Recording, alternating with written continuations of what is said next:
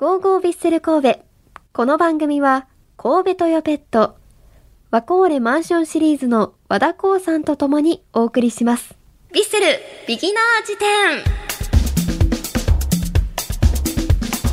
このコーナーでは、毎週一つのお題を出題し、リスナーのあなたに、その用語のさつ、そのサッカー用語の説明文章を送ってもらっていたんですが、私、芥田まなみが、本日をもって、このコーナーを卒業します。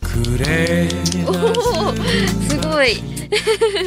今週で46回目になったこのコーナー。もともとはサッカー初心者の私がサッカー用語を勉強するコーナーでしたがもうすぐ1年になりますのでもう初心者とは言ってられません。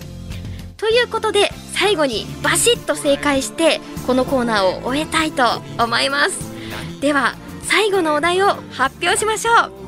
最後のお題はアタッキングサード。難しいですよね。とこの私の考えるアタッキングサードは3度目の攻撃ということで、まあ、やっぱり神戸といえばこうみんなでつないでゴールみたいなことが多いですからこうパンパンパンとこう3度目に相手が嫌がるような攻撃ができるこのことをアタッキングサードというのではないでしょうか。さあスタッフさん正解ですか？不正解ですか？ちゃうの？アタッキングサードでしょ？意味としては合ってると思うんですけど。うーん。ちょっと最後も間違えてしまいましたね、まあ、最後はしっかりリスナーさんに正解を教えてもらいましょう。ありがとうございます。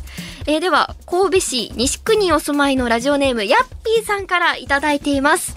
アタッキングサードは、ピッチを3つに分けた時に、相手のゴールに近いゾーンのことを言います。おお、そのサードなんですね。イニエスタ選手や大迫選手、武藤選手が中心になると思いますが、アタッキングサードでいかにしてチャンスメイクするかが鍵、鍵ですね、といただいてます。そっか。3つに分けた場所で、そこで攻撃することということですかね。本当に皆さん、サッカー用語詳しいんですね。ありがとうございます。最後の最後まで。では、番組オリジナルエコバッグの当選者も発表します。今週当選されたのは、今ご紹介しましたラジオネームヤッピーさんです。おめでとうございます。最後のプレゼントの方にもなりますよね。ありがとうございます。えーこのコーナーは今日で終わりですが、今まで学んだ用語を駆使して、今日のね、アタッキングサードも駆使して、サッカーを語れるように引き続き勉強していきます。以上、ビッスルビギナー辞典でした。